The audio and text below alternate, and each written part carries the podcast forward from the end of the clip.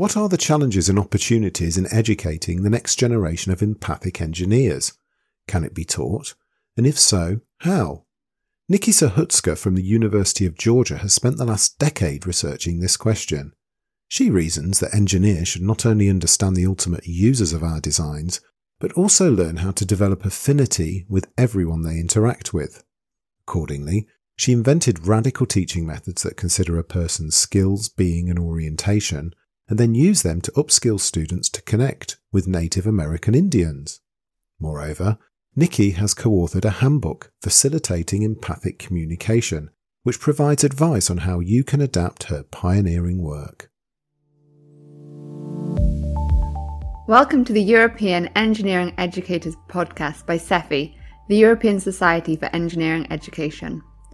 We're a non profit international organisation active since 1973 and the largest European network of engineering educators our mission is to develop and improve engineering education and strengthen its image in society.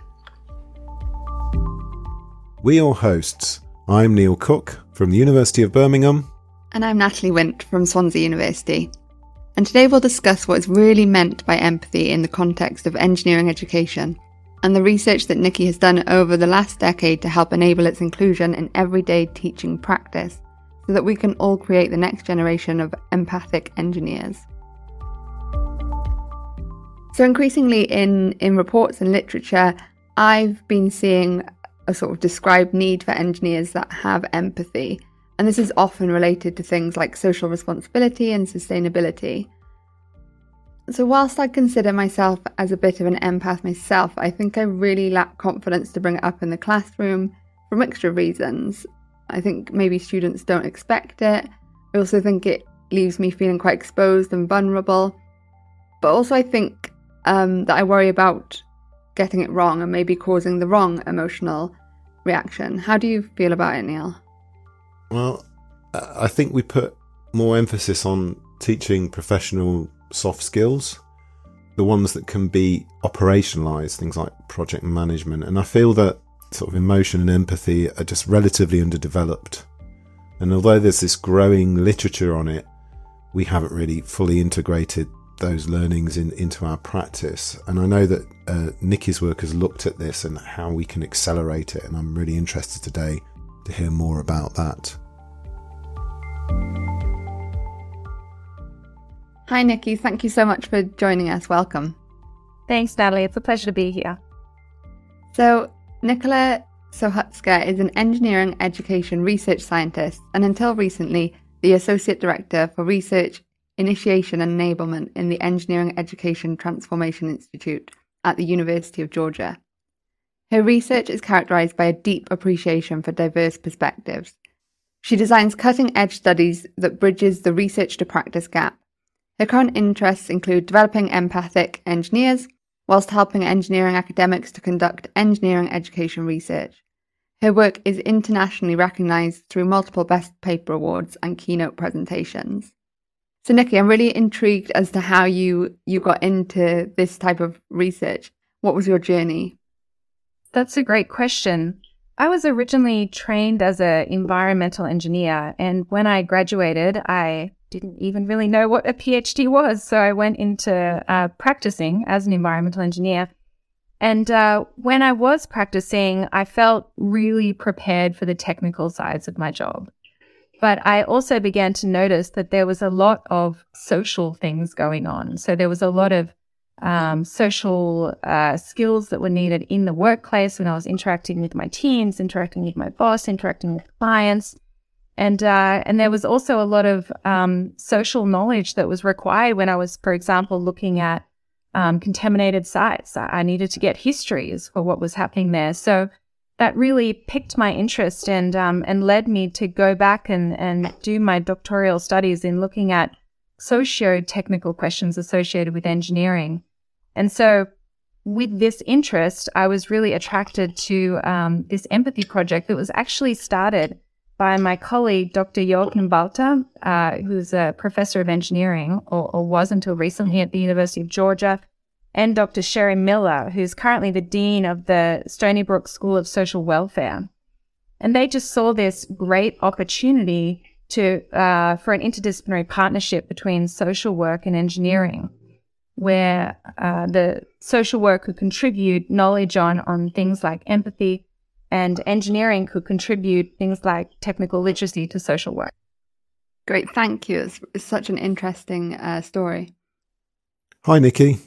Hi, Neil. How are you? I'm great, thanks. Uh, so, the University of Georgia is a public Ivy school and calls itself the birthplace of higher education in America. It was founded in 1785. Nikki, could you tell us something about engineering at Georgia and this Engineering Education Transformations Institute? Uh, yes. The College of Engineering in its current form at the University of Georgia is actually fairly new. It was just established in 2012. Uh, prior to that, engineering existed at the university in the College of Agriculture, and it was agricultural engineering. And so when we established the college, we quadrupled in the number of students that that we offered courses to. So it's so uh, so it was established in 2012. It's been quite a, a dynamic era over the past 10 years. Yeah, and when we established this new college, we wanted to do something different to uh, improve the, the quality or ensure the quality of, of our teaching and learning. And so we established the Engineering Education Transformations Institute, which we call ED for short. And the goal of this institute yeah. is to build capacity and community around teaching and learning. And it's really great because uh, engineering education research is all, all across the United States, but it's quite often in a separate school of engineering education, whereas we yeah. really made the decision to integrate it into all of the technical degree programs. So our engineering education researchers work alongside technical faculty, and that really helps to build that community. Okay, so before we start on your work in this area, um, uh, for the listeners, can you give us a quick summary of what we mean by empathy skills and why you think they're important or relevant to teach engineers. Yeah, yep, sure. I like to think of empathy as the capacity to understand and share the feelings of others and then to adequately respond to them. And so for me, that definition has three parts to it. The first one is the affective part, or that, that empathy does deal with feelings. And the second part is that we we really seek to consciously understand those feelings and the different experiences that people have that lead to those feelings. And so that's the the cognitive part. And then lastly, that that bit about adequately responding to them, I think that's really important for engineers that that there's an action or some kind of a behavioral component that follows that. So we we feel with people, we try and understand their experiences, and then we use that information to to take some action or to take that into consideration with with whatever aspect we're we're working with. So why is it important to to teach empathy to engineers? So while teaching empathy uh, as a skill is, is is fairly new, the concept of empathic design is one that's pretty well established in um, design disciplines, of, of which, of course, engineering is one. And, and that's because there's this recognition that the, the better designers understand the people they're designing for, the, there will be better outcomes. Uh, but in our work, we uh, very much expand this idea of empathy beyond just this relationship between designers and users. And we expand it to the entire engineering workplace and certainly beyond as well. And this is really motivated by this idea that empathy and being able to empathically engage with people leads to better relationships. And engineers have a lot of relationships with different people. They have relationships with teammates, colleagues, their boss, clients, technicians, contractors, members of the general public, and, and all of these people that engineers interact with, uh, they have feelings and they have different experiences, different perspectives. And the better we can relate to them, the the better the quality of our relationships, and then um, that certainly leads to better outcomes. So what you're saying is that we've got this component of empathy, um, which has the three parts: affective, the cognitive, and the action. Traditionally we had this empathic design where an engineer thinks about this end user of, of what they're designing, but we've looking at a much more broader consideration of empathy to think about all of the relationships that engineers have and how they understand people.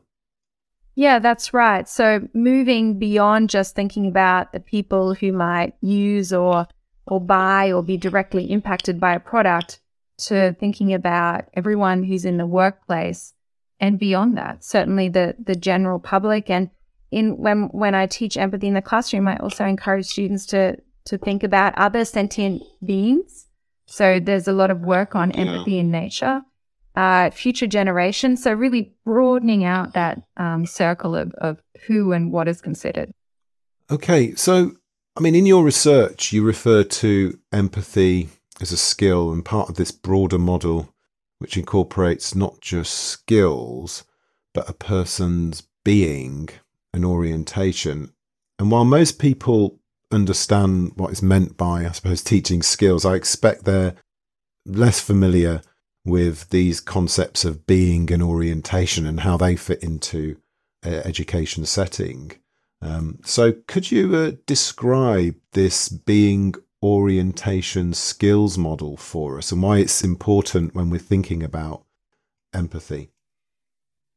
Yeah, sure uh, a lot of prior work speaks about empathy at a skills level. And so they're the things that are in the, the skills dimension, uh, things like perspective taking, self and other awareness, um, effective responding. And, and these are all really, really important. But in order to really effectively deploy these skills, some considerations around orientation can really help. So so, for example, if we take um, perspective taking um, and we uh, consider that in light of some of the uh, uh, aspects that are in orientation, we have, for example, commitment to values pluralism in, in orientation. And that really means that when you're interacting with other people, you recognize that it's perfectly valid for other people to have values that are different from your own and having that orientation. So approaching that conversation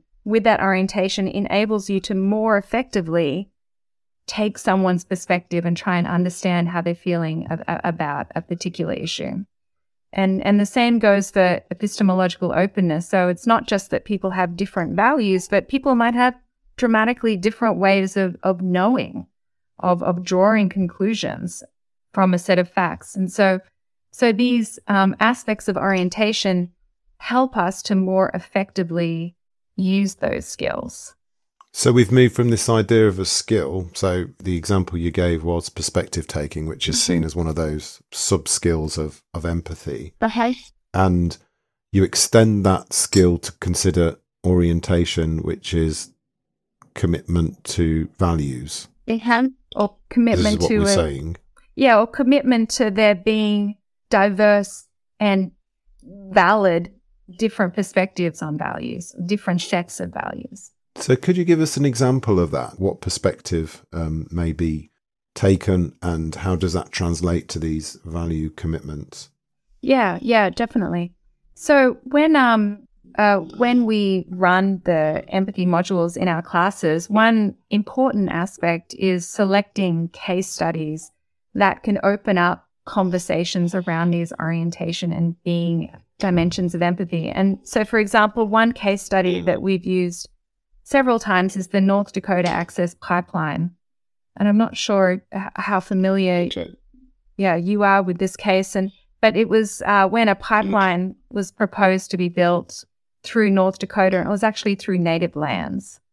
This is a really rich case study because when we uh, asked the students to draw character or, or, come up with character sketches for the Native American Indians who um, would be impacted by this pipeline, they came across very different ways of knowing. So, specifically with respect to how Native American Indians, um, the relationship that they have with the land. So, h- how their knowledge is produced through this relationship with the land.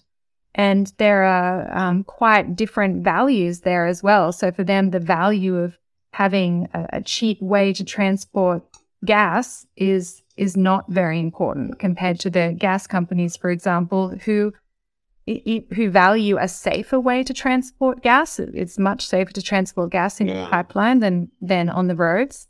And so this is um, where exploring diverse perspectives can open up ways to explore uh, the different values that that people have and the different ways that that people um, might construct their knowledge about a, a particular project.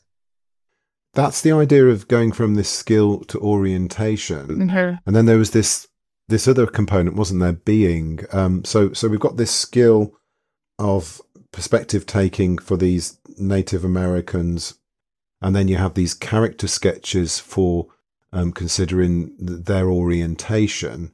Um, um, just how does that extend to the, the being aspect of the model? Yeah, that's that's a really interesting question. One of the most interesting things about running these empathy uh, modules is uh, so that the students in our classes take on different characters and participate in different role plays. And it's really fascinating to observe them in roles that are different from who they are. So, for example, if they're someone who owns an oil company or a, or a local community member who might be impacted by a particular project, but it's equally fascinating to observe students put on their engineering hat, their engineer hat, and and see who they are as people in this role. And and that provides opportunities for students to start to ask questions and, and interrogate that role. You know, are they the the fixer? Are they the fountain of all knowledge because it's an engineering problem? Yeah. And and what is their responsibility here? Is uh, is is their responsibility to the company that they're working for? Is is it is their responsibility to the dignity work the dignity and worth of the people in the natural environment? So so this is where these kinds of questions can be explored before they go out and become engineers, when they put that engineering hat on in the role plays, they can start to ask their questions about who they are as professional beings. So that's, uh, yeah, it's a really fascinating part of running these modules that can come out in in the debriefs that that follow. Um, so Nikki, we're considering empathy now as using this model, so this being orientation skills model. I know some people would would maybe consider that empathy is something you sort of are born with or something you either have or haven't, but it appears that we're we're talking about it as though it can be taught, the skill can be taught. So uh, would you be able to speak a bit about that? Uh, that's a that's a great question, and empathy certainly is a natural capacity. There's a lot of really interesting research done on mirror neurons, and, and I'm sure that many listeners will uh, recognize the situation when you sit down with a friend and they're they're really sad or really happy.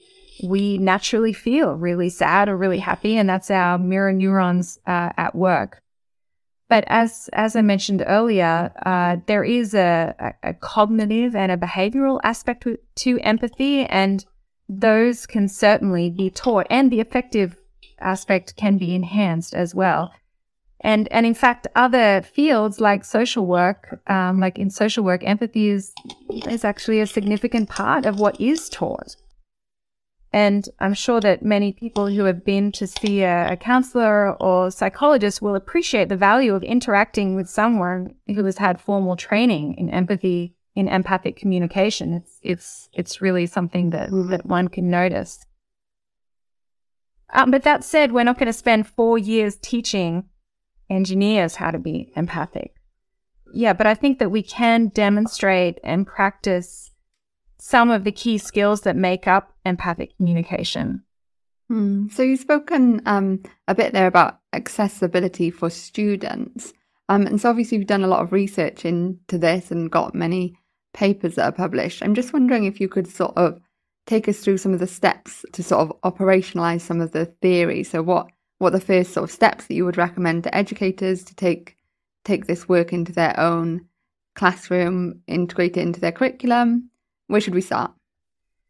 Yeah, that's a really great question. And I, I think the first place I would start is that we have written a we have written a really detailed handbook, and so I think that reading that handbook um, gives a lot of pointers. We've also published a um, a paper in Advances in Engineering Education that speaks about how two other colleagues uh, went from the handbook and then working with us to develop different interventions and activities that worked in their settings. Uh, so that would be sort of the ground level stuff. And then in terms of, of what to do, I would say that context, context, context is really important. And so working out or where you want to integrate a discussion of empathy into the curriculum. I, have worked with people who have integrated into ethics classes, people who have integrated into fluid dynamics classes, people who have integrated into service learning classes. And so, really getting an understanding of where empathy fits into the particular teaching context. And, and that can help with how to frame to the students why empathy is important. And then picking the appropriate number of skills for the time that you have. Uh, a lot of people that I work with jump straight to mode switching because it's the most compelling skill. Um, we have activities where uh, students uh, experience what it's like to be responded to in an analytic mode versus responded to in, a, in an empathic mode. And it's just a really effective way of immediately showing students that it feels different to be responded to in different ways. And can would you be able to explain um, a bit more about what you mean by mode switching, and sort of explain maybe a typical example of a, an exercise you might you might do in class with a student around that? Yeah, sure. So mode switching uh, we define as the ability to switch between an analytical mode of responding or and an empathic mode of responding. So the analytic mode of responding is about fact finding, solution proposing, um, you know, just checking what people uh, have said in, said in terms of often we say the facts and the figures. Uh, whereas empathic responding is more about the feelings uh, and making sure that you have understood what they've said, how they feel, what they experienced. For engineering students, the, the biggest the biggest lesson there is that we're not trying to fix problems, we're trying to understand how people are, are experiencing them. And uh, one uh, activity that we do in class is that we ask students to pair up and then for one person to remember a difficult experience that they had recently uh, and, and one that they would feel comfortable sharing with someone else and and being in a classroom situation, a lot of people talk about a you know an exam that they didn't do very well in, or a group project that mm. went awry, or or something like that, and and they and they tell that story, and the instruction for the listener is that they first of all respond analytically, and so they're often asking questions like, well, well, what subject was that? What were you doing? You know, you know, or, or finding solutions. Well, maybe if you had revised earlier, or, or maybe if you had done that, or, yeah. or next time you could consider that. So really being very narrow, narrowly in that analytic mode. And, and then we ask the one student to tell the same story and the responder to respond equally narrowly, but in the empathic mode.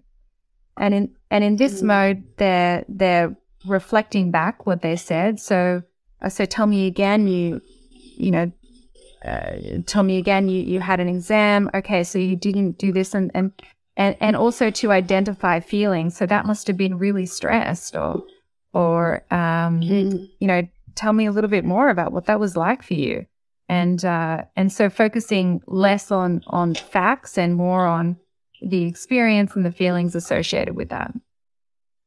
And, and it's really quite striking how students quite often find the analytic um, response very jarring. You know, they sort of say, well, of course I knew I should have studied more, or, or of course I know I should do that mm. next time. And then they often feel a connection when someone's really trying to understand what that was like for them. Um, mm. And so that's how we demonstrate mode switching and then and then talk about how it's it's not that one is better than the other but but they might be appropriate for different situations or for different points in a relationship with someone. Right. So nikki we've you have this uh, this handbook on, on empathy and and there's some interesting uh, interventions in there for for helping educators to teach this skill. What are your thoughts on how we can assess it in a way that is acceptable to accreditors and uh, our colleagues? That's a very interesting question. Um, we've approached that in several ways.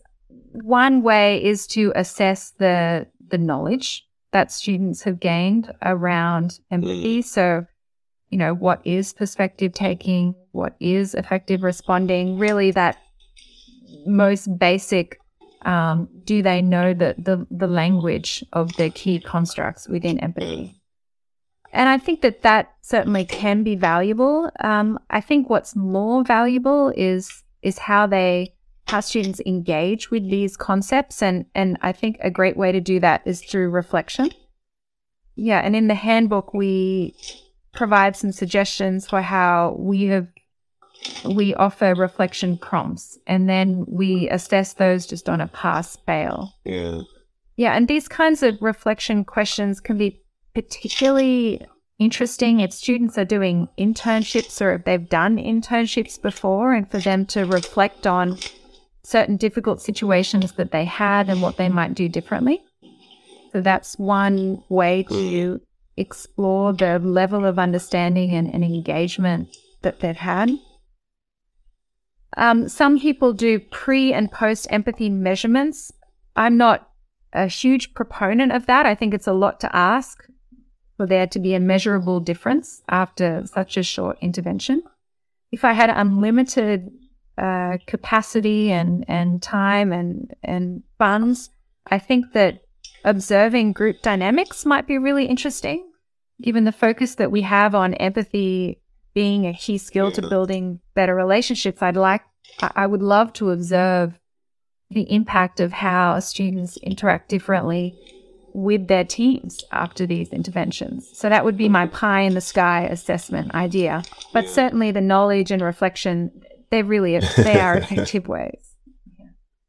So Nikki, speaking about some of the the sort of teaching practice we can do and some of the assessment methods um, that you've used, I think I would be quite nervous about how my students might react to these. I was wondering if you could talk me through some of the challenges you've faced um, during these sort of interventions, but also if you could help with any tips to sort of overcome some of these. Yeah, I definitely understood what you were talking about at the beginning about feeling a little bit vulnerable, talking about empathy in an engineering class. It's certainly not what most students are expecting. And I also found it a little bit difficult at first. Uh, I felt like I needed to justify um, in a defensive way why that had to happen, and and so it was more me that had to change. I, I more had to um, develop more confidence rather than the students that had mm-hmm. to change. And um, and I just found some really great stories, things that seemed to resonate with them. And one of them is this Google study that Google set out to find out what it was that made their best teams the most effective.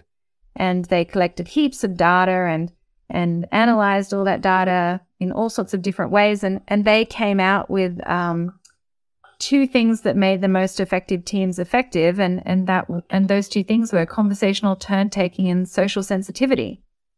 And social sensitivity mm-hmm. is, is about being sensitive to where uh, the feelings of others. So it's a, it's another way of saying that em- being empathetic. So being able to identify, you know, who in the team maybe feels uncomfortable about something and being able to say, "Hey, you look uncomfortable. What's going on for you here?" And mm. having that can lead to better outcomes. And and so telling stories like that, students sort of think, "Okay, well, I've worked in a team, and most people have worked in a team that hasn't worked really well."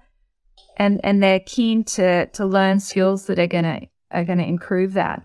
And and actually students have changed a bit over the years that I have taught that as well. And now I get more and more students saying that their parents are actually learning these skills or, or having trainings with these skills in their workplaces, there seems to be a, a bit of a global shift toward balancing the importance of empathy. So that's definitely helped. So, in terms of one tip, I think which is super helpful is modeling the skills. So, if we're teaching empathy, then it, it, it makes sense to be able to engage empathically with other people as well. And so, usually around the, the third module, when the students learn uh, some of the specific activities around effective responding. So repeating back and making sure you've really understood what the other person has said and identifying feelings. They sort of click and notice that that's how I interact with people a lot of the time. And, and I think that modeling those skills does help to build better relationships with students and, and make them feel valued, um, and make their experiences, whether they're experiences of discomfort, experiences of, you know, rejection, even making those feel, uh, uh, validating those feelings helps the whole goal of, of teaching empathy in the classroom. So certainly exploring how to do some of those skills. Mm-hmm.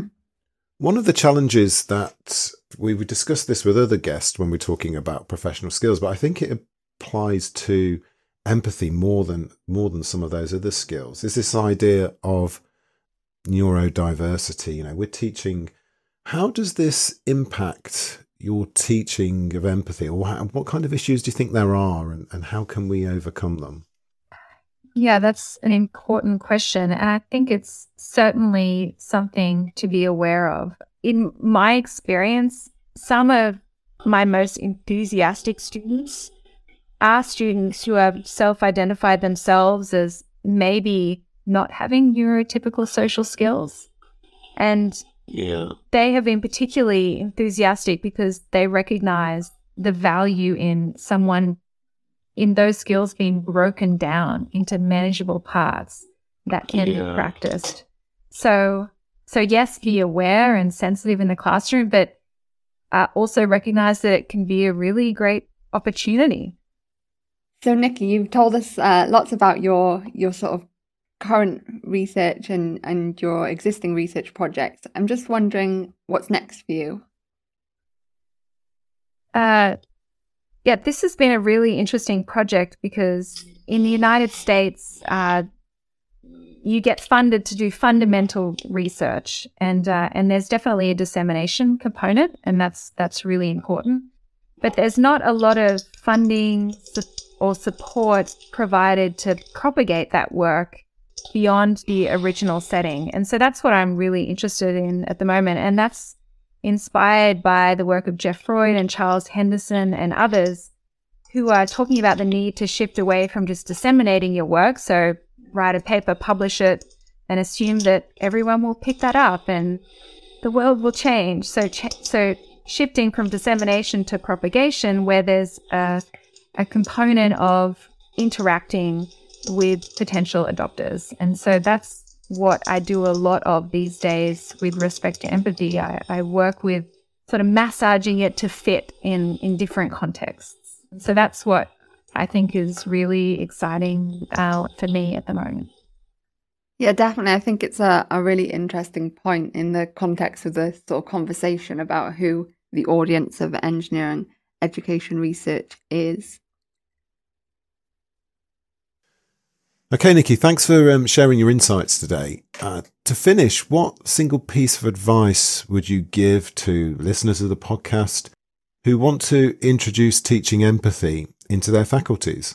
Let's see, a single piece of advice. Well, as much as I don't like to say read my book, we've we've really put a lot of thought into uh, providing advice in our handbook. And, and that's because people were asking for it. And like I said, that handbook describes in detail what we did, but at the front of the handbook, we make it really clear that the handbook is meant to be just the, the starting point to people changing what we have done to fit into their setting. So I think that handbook is a is a great starting point. Um, there's a certainly a growing community of people who have adapted this work, like I said, to a whole bunch of different contexts. And, and so connecting with that community, I, I think, is, is a great way to start. Nikki, thank you so much for taking the time to join us today and for sharing all of this knowledge that you've built up over the past few years. We really, really appreciate it. Thank you. Thanks, Nikki. Thank you. It was a pleasure to be here. I really enjoyed that conversation. Nikki spent almost a decade researching empathy. What for you was the key takeaway um, to, br- to bring into your own work?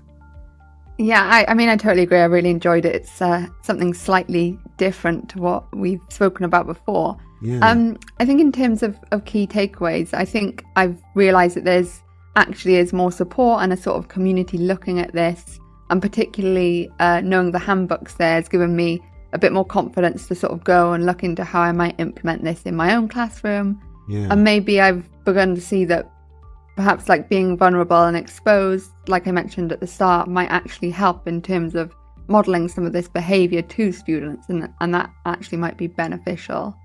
What what have you found that you've learned is your key takeaway, Neil? I have a much clearer view now, I think, of, of teaching empathy. I think it's been demystified. I, you know, start with testing the comprehension of the skill, use reflection prompts, get people to think about empathy. And, and one of the key takeaways for me was to select a really compelling case study which involves people from other cultures so that, um, you know, these differences in, in empathy between people can be amplified. So, so, so yeah, I've, I've been really inspired by um, today's discussion. Yeah, it feels like there's like a solid framework and, and tools there to to implement it a bit more, I think. Yeah. Okay, thanks for listening to this episode, and we hope you've been equally inspired to develop your approach to educating the next generation of empathic engineers. And please check out the handbook, which we'll link to in the description. So thanks again to our guest, Dr. Nikki Sochacka. I'm Neil Cooke. And I'm Natalie Wint. Goodbye. Bye.